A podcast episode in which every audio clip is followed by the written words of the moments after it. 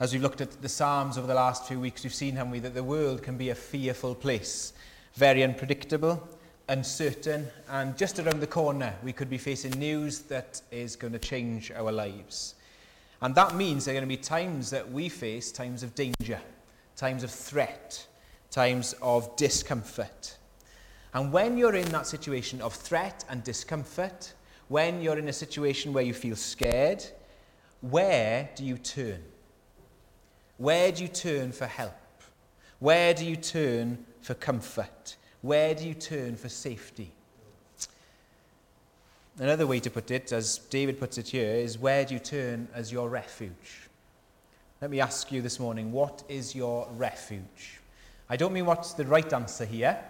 I don't mean, oh, God is my refuge and strength. No, where do you really turn as your refuge? What is your functional refuge? It could be this morning that when things get hard, you just turn to entertainment and lose yourself in TV or box sets. Maybe some people might turn to food or drink and try and drown or take away those sorrows in that way. Maybe you turn to sleep and just try and escape the problems through um, taking your mind off it through sleep. It could be just through distraction and throwing ourselves into busyness and action and all never stopping so we don't have to think about what's really happening. Maybe we just turn in on ourselves and don't let anybody else near and just think, I'm going to cope with this on my own. Or perhaps you just go into hyper control mode where you have lists and things and trying to keep into control of everything that you can because you know that there's one area that you can't. Now, where do you turn as your refuge? Now, these safe places that we have, might give us some kind of short-term help, might get us through a day or two, but ultimately they're going to let us down. The box set will finish. The food comes to an end and doesn't deeply fill us up and just leaves us feeling worse. Distraction can only last for so long. Shutting others out will push them away from you and you'll be left all alone. Hyper control doesn't work because we can't be in control of all things. See, these are false refuges, and we need to see them for what they are.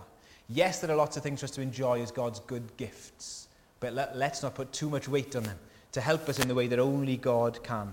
Because this morning, David comes to us and he says, I want to tell you about my refuge. I want to tell you about my help and my safe place. Look what he says in verse 1 Preserve me, O God, that is, watch over me, save me from my trouble for in you I take refuge. This psalm is describing for us uh, the refuge that David has found. And it's a glorious refuge.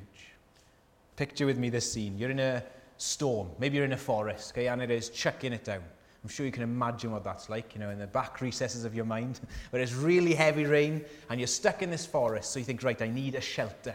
And so you see that there's this kind of rudimentary shelter just up ahead. And it is a few sticks, some kind of plastic tarpaulin over the top, and you kind of, you're under it. Now you're still wet.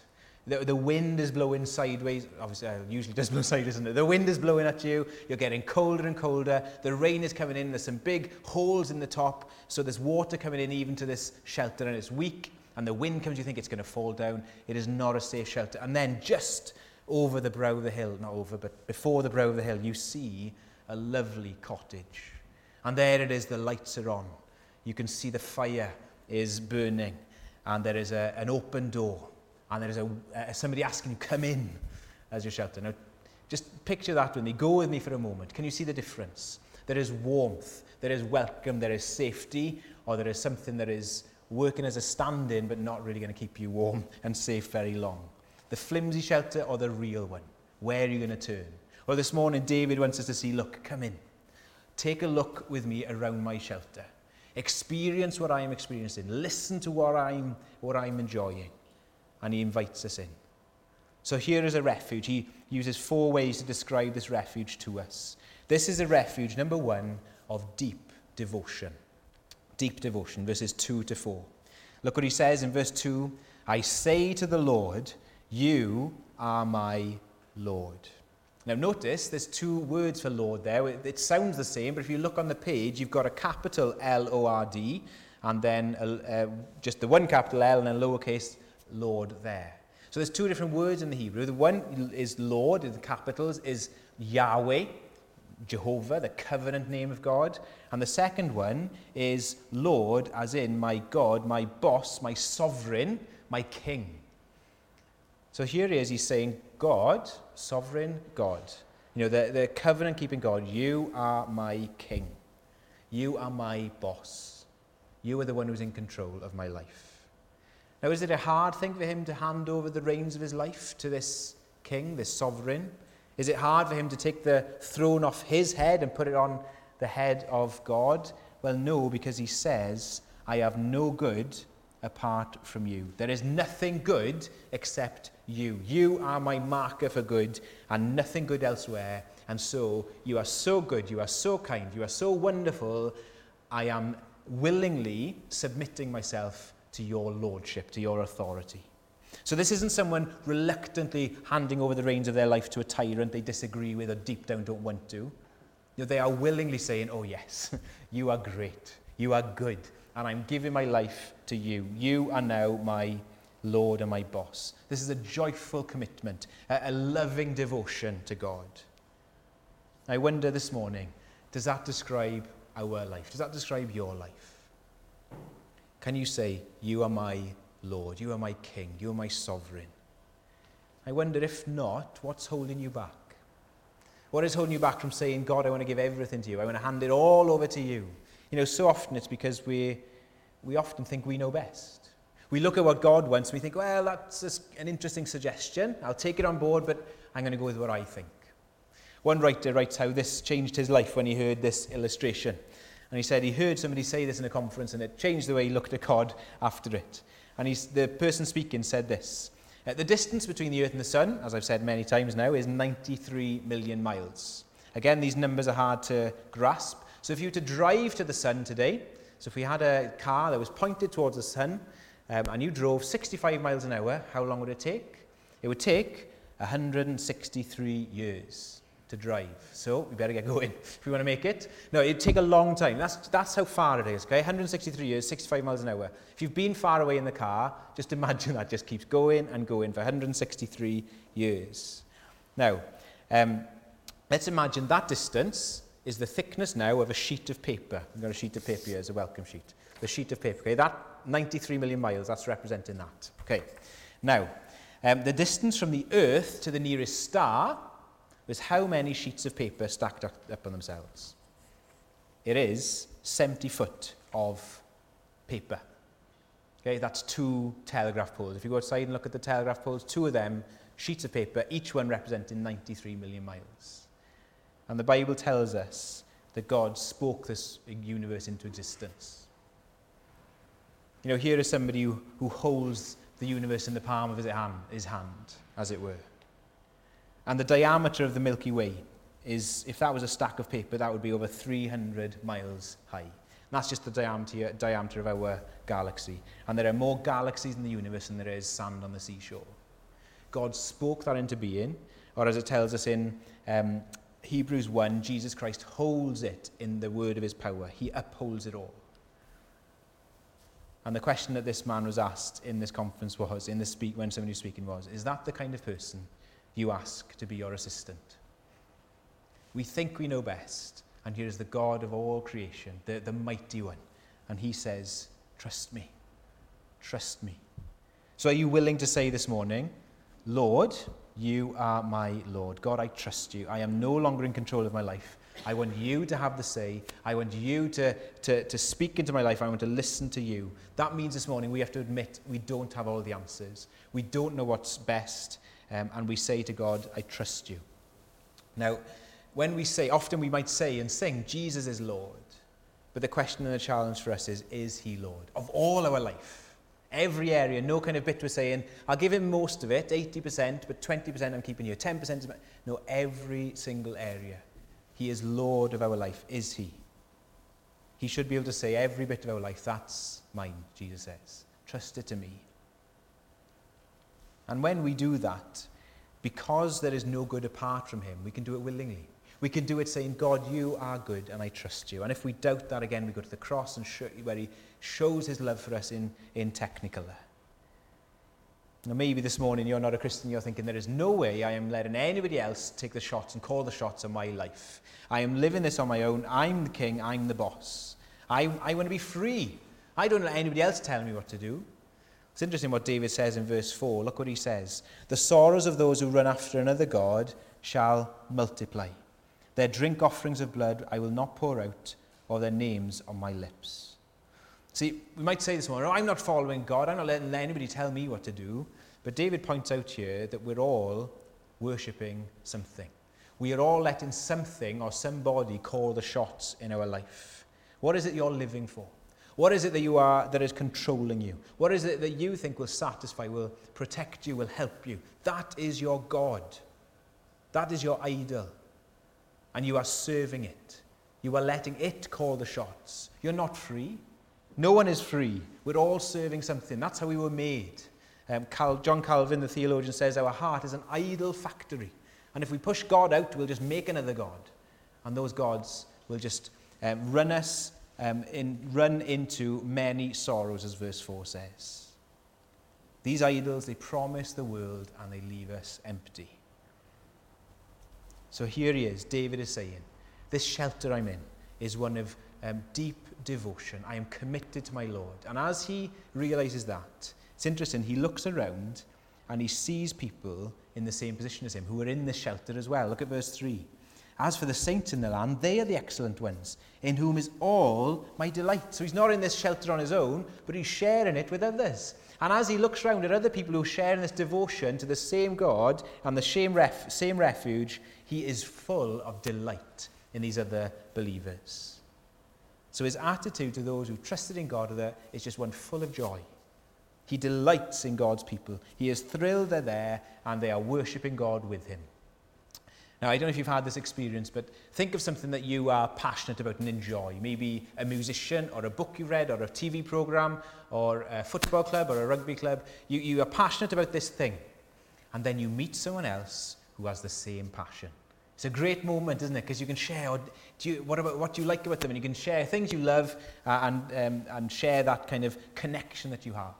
Well, when it comes to God, when it comes to delighting in the same God, and being devoted to the same God. When we see other people with the same devotion, it should thrill our hearts. When we see other believers, there, is, there should be this connection and rejoicing together.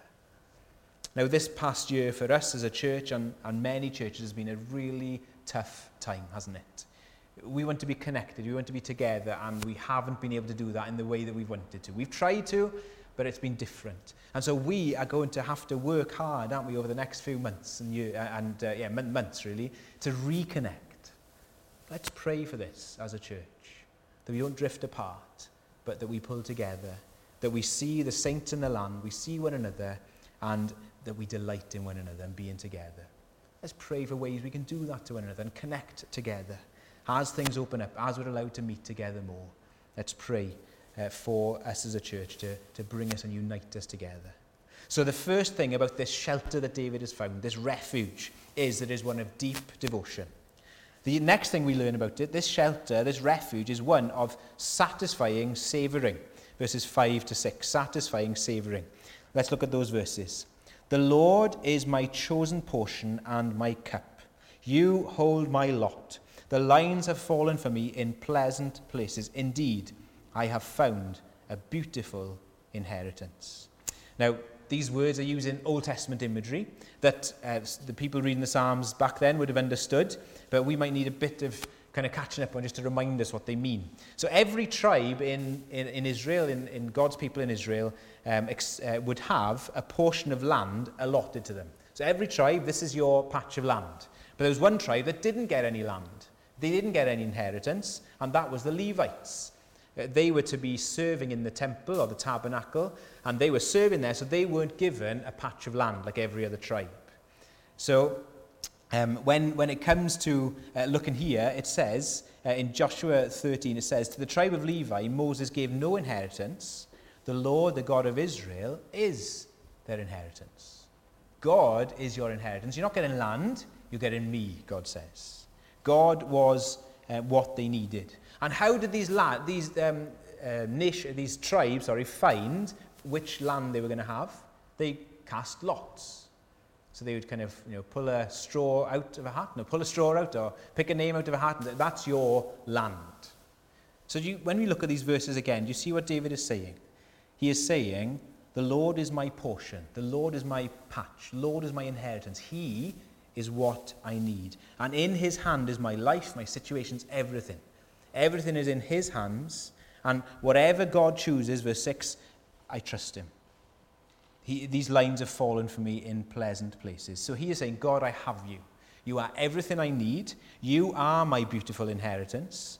And not that this, his life is going to be easy and rosy. We know that through other Psalms, don't we? And through his life story. He has a really tough time. And yet he can say, God, I trust you with this. He is satisfied in God. God is enough for him. You're the only possession I need. Now, everywhere we're told, and kind of our society is based on this, and the, the, um, the culture we have, our consumer culture says, you need to have this to make yourself satisfied, doesn't it? Everywhere we turn, uh, we, you can't be happy unless you have this, unless you have the latest phone, the latest car, the latest thing, whatever it is, keeps on saying, you need this, you need this, you need this. And so we are constantly being told you can't be satisfied. And yet, what are we finding? It's not enough. We do always need the next one because the last one didn't work. It didn't fill us up as we wanted. We do need more. We do, and it doesn't fill us up. And here David is saying, you can be content and happy and satisfied in God. He is what we need. He, his majesty and his beauty is enough to fill our hearts. Nothing else can. And so he treasures God above everything. Now, this morning, do we believe that? Do we believe that actually God is enough for us? That he is our portion? Have we strayed maybe into thinking, you know, um, I, I need more than God? He's not enough. Here, God is, we're being told, He is a beautiful inheritance. There's nothing else we need. He is enough. Now, maybe this morning you're not a Christian. Maybe you see that you've tried so many different things and they just leave you feeling empty. You thought it would fill you up, but it doesn't. This morning, God is saying, Come to me. I can be your portion. I can be your inheritance. I can be enough. And also, just in passing, do you see there he says, You hold my lot? That is, um, God, you hold all the circumstances in my life in your hand. And he's saying, I trust you. So maybe today you need to be reminded of that, that your, your situation is in God's hand. He knows what's happening. It's not random. It's not by accident. It doesn't answer all our questions, but to know that somebody's got us and somebody we can trust, somebody who's bigger than us, can be a deep comfort in times of trial. So what is this shelter like? It's one of deep devotion. It's one of satisfying savouring. The third thing is this it's one of profound protection. Profound protection. Verses 7 to 10. David's life in these verses, we're told, are totally secure in God. It's a big theme that comes throughout the thing, the, the psalm. He is so um, secure. He will bless the Lord um, who gives him counsel, verse 7. He'll bless the Lord who gives him counsel. So God counsels him, God guides him, gives him words of counsel and help through his word. That's where he would get that from.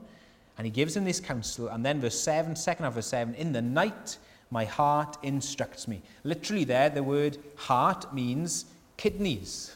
my insides instruct me. A strange thing to say, isn't it? What does he mean? Well, he is saying that God is so much part of him, that he is so kind of um, soaked in God and his word and his ways, that in the darkness, when he's on his own, his insides, his kidneys, his heart instructs him. Because he set the Lord, verse 8, always before him. So David is so saturated with the word of God and God's ways that when he can't even read it, his heart is kind of telling him stuff and truths about God. Uh, and he is instructed then. Now, I think this is a really important point for us just to pause and think, well, we need to hear this, don't we? There are times, there are going to be times in our life, and maybe you're in that now, when you won't be able to read the Bible. It could be for physical reasons. Um, it could be for um, mental struggles that we have.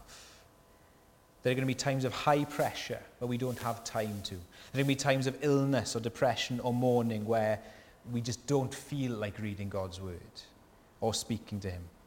So at those times, what happens? Well, at those times, the amount we are saturated in God's word will become clear. Because our insides, our kidneys, our heart will instruct us of things. And I know that is the testimony of many people here because we've spoken about it. And you have said there have been times where God has come alongside, and where even in the darkness, even in the night, where nobody else has been able to help you, God just brings something of His word to your mind. Maybe a verse to help and encourage, maybe a line from a song or a hymn to keep you going. You know, you are weary and you are heavy laden. You need rest, and then you remember God's words, Jesus' words in Matthew 11 Come to me, all who are weary and heavy laden, and I will give you rest. Maybe worry and panic comes over you, and you remember Matthew 6, Jesus' words Look at the birds of the air. They don't sow, they don't reap, and your heavenly Father feeds them. You are more value than the birds of the air. And you just remember that, and it brings a peace. Maybe you're facing a week, and the burdens just seem to be getting uh, heavier and heavier. Uh, the mountains before you get bigger and bigger. And then you remember to add it, you know, you giveth more grace when the burdens grow greater. You know, to added affliction, he addeth his mercy. To multiplied trials, his multiplied peace. Our inside can instruct us. So that's why we need to be soaking ourselves in God's word now, at the times when we're able to. That's why it is good to be able to sing um, God's word and, and sing songs to encourage each other and help us. Isn't this what we saw with Jesus as well last week, Psalm 22? What did Jesus cry out on the cross? He cried out scripture. Why have you forsaken me? He was quoting Psalm 22. He was so and so saturated in God's word. That's what came out of him under pressure. So here he is, David is in the darkness, and his insides are instructing him. Uh, his heart is instructing him because he set the Lord always before me. But what happens as a result? Because he's listening to God's counsel, God is keeping him safe. Because he is at my right hand, I shall not be forsaken. So he knows God is with him. He knows God won't abandon him. And that's not just in life, but look what verse um, 9 goes on to say. My heart is glad, my whole being rejoices, my flesh dwells secure, for you will not abandon my soul to Sheol, or let your Holy One see corruption. So, God, you're with me now, in life and you're with me in death. And he is so confident of God's help and protection. God won't abandon me, whatever happens, in life or in death. Now, do you know that? Do you remember that? God won't abandon you if you're trusting in Jesus. Nothing can separate you from the love of God. You can be confident that He will never leave you. And we can approach death with confidence, knowing the same truth. He won't let us go. David's confidence in this psalm is found in the same place that we find our confidence. His confidence was in Jesus. Now, that's not just uh, making it up, but actually in Acts 2, Peter quotes this psalm. And he tells us David is actually prophesying here about Jesus. He's looking ahead and he is seeing Jesus um, doing something for him so that he can have confidence in death. And, and look, look again at verse 9 and 10. My heart is glad, David says. My being rejoices. My flesh dwells secure. You will not abandon my soul to Sheol or let your Holy One see corruption. Peter's point in Acts 2 is this. But David's body did see corruption. So he's not talking about himself there. You won't abandon my soul, David says, or let your Holy One see corruption. So David was putting his hope in the Holy One to come. David's body was rotting in the ground in Acts chapter 2. However, the body of the Holy One, Jesus Christ, was risen again, was ascended to heaven. And so David's confidence was in the resurrection of Jesus, because his body was not, he said, You won't let your Holy One see corruption.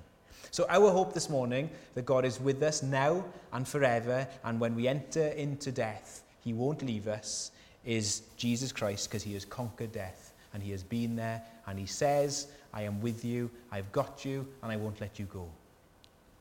Neither death nor life can separate us from the love of God in Christ Jesus.